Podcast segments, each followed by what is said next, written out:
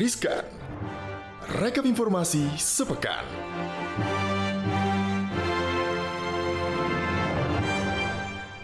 Hai Sobat Cuan Halo. Apa kabar Sobat Cuan? Hai. Angel sehat Angel Alhamdulillah. Alhamdulillah Kamaria gimana? Alhamdulillah Dompet baik dompet? mau Udah mau pertengahan? Mau pertengahan hampir- menuju akhir Menunggu detik-detik diluncurkannya kembali Suntikan dana buat dompet baru nih ya karena kan udah biasa lah ya ini minggu-minggu keberapa sih? Minggu ketiga ya kan? Minggu depan minggu keempat udah mulai. Ada tanda-tanda kehidupan ya. Kan? nafasnya udah nggak yang tapi yang udah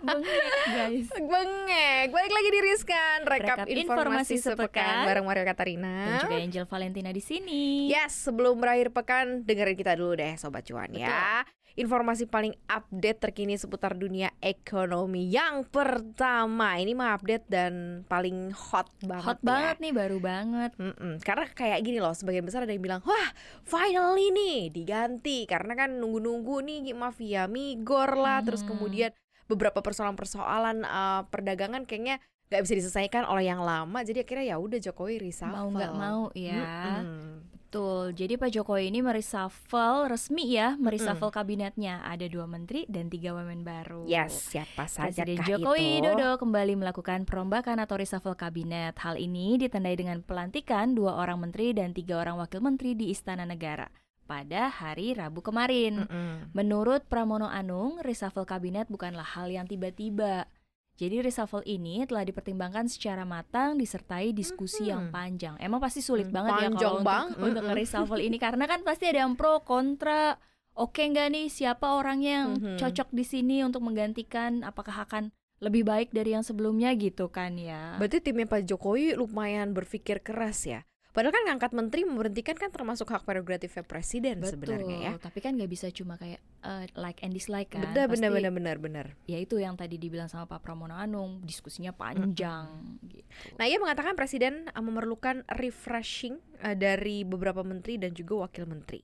Nah, ada nih yang akhirnya dipastikan atau dilantik ya sudah dilantik ya Siapa aja dari tuh? hasil reshuffle. Yang pertama ada Bapak Zulkifli Hasan Menteri Perdagangan menggantikan Pak Muhammad Lutfi. Kenal Hmm, dong tahu, Pak Zulkifli. Hasan ya. Hmm. Ya kan wakil uh, ment- uh, wakil MPR. MPR, RI Betul. kemudian diangkat jadi Mendak nih.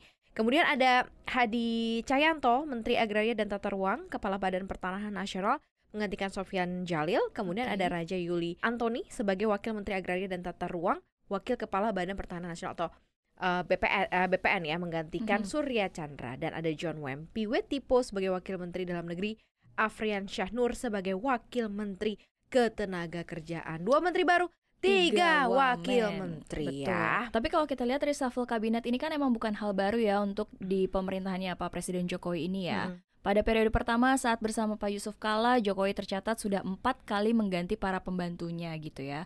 Kemudian pada periode kedua saat berduet dengan Ma'ruf Amin, Pak Jokowi juga udah dua kali melakukan reshuffle. Iya, jadi ini mungkin karena udah 2022 nanti ya kerjanya paling cuman kayak setahun gitu ya Pak ya, ya kan.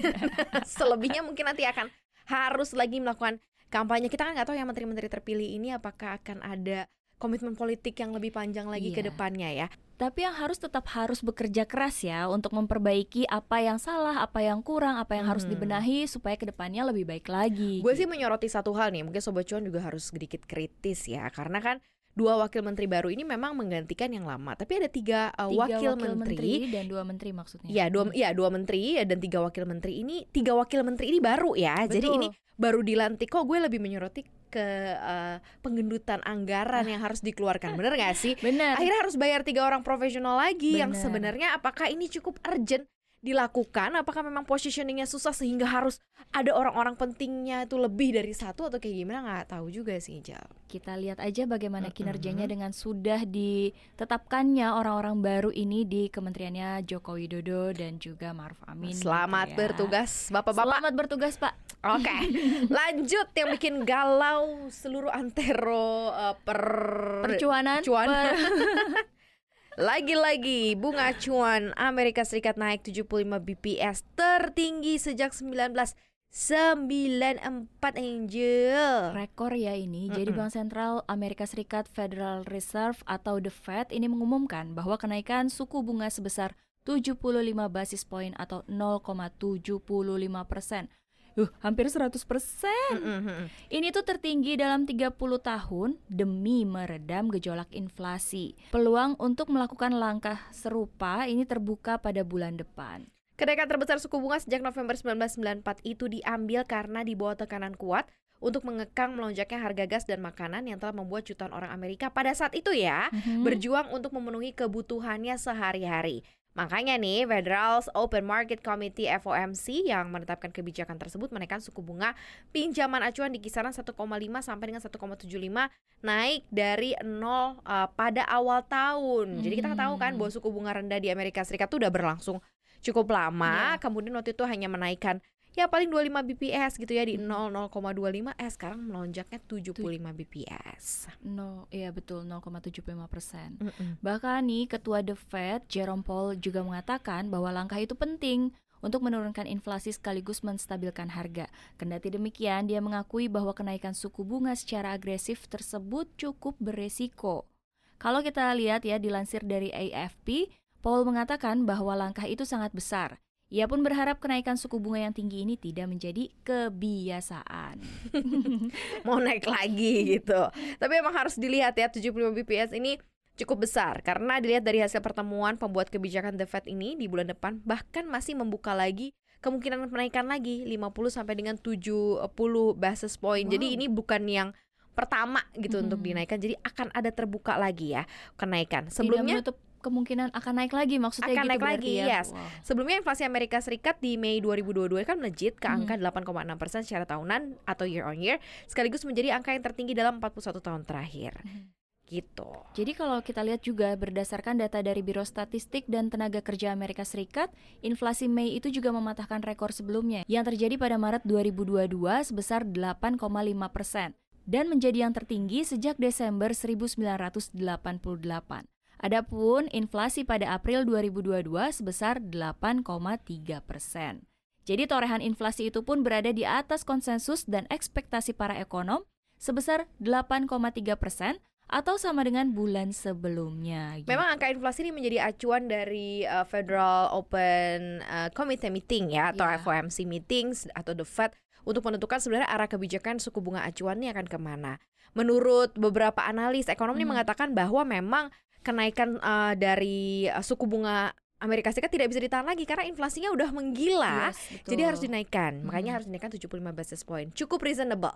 Tetapi tidak cukup reasonable karena ini akan cukup membebani ongkos pemulihan ekonomi di Amerika Serikat. Jadi di kondisi saat ini kenaikan suku bunga ini tidak disertai juga dengan kemampuan eh, masyarakat Amerika Serikat misalnya dari daya belinya belum Betul. bagus, serapan tenaga kerjanya belum Mhm. bagus. Jadi ini Masih akan banyak menjadi ya. masih banyak pengangguran. Jadi ini akan jadi PR. Nah, lo sobat cuan dengar kayak gini lo harus mikir apa di positioning lo. Nah, ini Karena dampaknya nggak cuma di Amerika Benar, Serikat, kita benar. pun pasti akan terdampak ya kenaikan harga semua Benar, sangat berdampak dan apa yang terjadi di Amerika Serikat kan akan diekor biasanya oleh beberapa negara-negara lain termasuk. Indonesia Betul. kan. Walaupun Indonesia saat ini masih menggunakan eh, kondisi yang ada untuk mencoba bertahan gitu tapi bukan tidak mungkin akan juga mengekor. akan mengekor karena beberapa eh, bank-bank lain kan juga sudah bank dunia lain juga sudah mengekor dari sisi eh, kenaikan suku bunga acuannya kita berdoalah yang terbaik lah ya Semoga masih tetap ditahan. Oh, semoga eh, tidak berpengaruh terhadap harga minyak goreng ngaruh banget nih. Baru juga kemarin ditahan sebentar doang. Tapi harga minyak goreng ternyata udah naik lagi. Harga minyak goreng ini terpantau naik ya kak. Dari eh, yang rata-rata nasionalnya itu harganya sekitar 18.100 per kilogramnya. Dari Pusat Informasi Harga Pangan Strategis mencatat bahwa harga rata-rata nasional minyak goreng naik untuk semua jenis Baik curah maupun kemasan bermerek. Padahal harga minyak goreng curah beberapa waktu lalu gitu ya sudah terpantau turun Mm-mm. jadi 16 ribuan per kilogram. Lumayan 2100 nih naiknya. Lumayan, bukan lumayan lagi, Iya. lumayan banget ini ya. Pemerintah menargetkan harga minyak goreng curah ini bisa turun sampai Mhm. Rp14.000 per liter atau ya 15.500 lah per uh, kilogram ya. Sementara itu Menteri Perdagangan yang baru yang dilantik kemarin nih uh, hari Rabu ya, setelah Mhm. di reshuffle Zulkifli Hasan mengatakan bahwa akan fokus nih, akan fokus sefokus-fokus ya Catat. ngurusin karut marut minyak goreng. Bener ya Pak nih saya catat nih, fokus fokus sefokus-fokusnya ya. Zulkifli juga tengah mempersiapkan target harga uh, minyak goreng ini segera turun dan minyak goreng curah juga beralih ke kemasan. Sebenarnya, Semoga mafianya juga terungkap ya Pak. Bener, mafianya juga terungkap. Dan ini kan juga ada uh, mengenai penghapusan minyak goreng curah kan. Hmm. Jadi semua harus melalui proses uh, sterilisasi, makanya mereka Betul. harus dikemas. Sesederhana apa pun itu kalau kata Pak Luhut mah. Supaya ya tidak kan? membahayakan rakyat juga nantinya. Betul. Murah boleh murah tapi kualitas harus tetap oke okay ya. Harus tetap cuan. aman buat kesehatan ya sobat cuan ya. Lanjut. Gak cuma itu aja, ini ada juga yang bakalan kena cukai bakalan bayar lebih mahal. Ada apa aja? Ada BBM, ban karet sama deterjen nih ibu-ibu, deterjen. Kenapa deterjen bakal kena cukai? Iya. Kenapa, Jal? Jadi Badan Kebijakan Fiskal Kementerian Keuangan menyiapkan rencana untuk mengenakan cukai ban karet, bahan bakar minyak hingga deterjen. Kebijakan ini rencananya diterapkan dalam jangka lima tahun ke depan.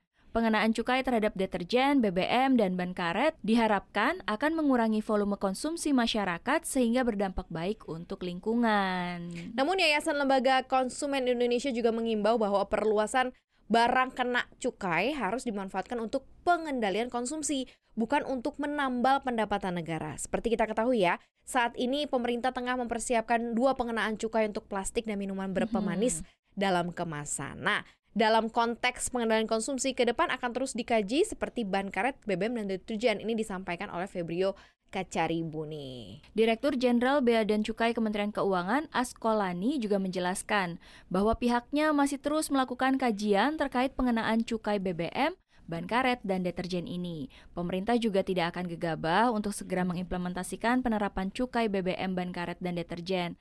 Jadi kurang lebih ya paling cepat baru akan dilaksanakan pada tahun 2027. Berarti lima tahun ya. lagi ya. Hmm. Tapi ya mudah-mudahan sih udah bisa menimbulkan awareness. Benar sih kalau tadi di garis merah ya bahwa kenaikan cukai ini sebenarnya digunakan untuk menahan uh, apa pengendalian konsumsi. Jadi orang nggak banyak konsumsi tapi kalau nggak banyak konsumsi uh, ban karet maksudnya gimana nih? Atau nggak banyak Supaya konsumsi kan deterjen, nggak boleh cuci baju, Eka?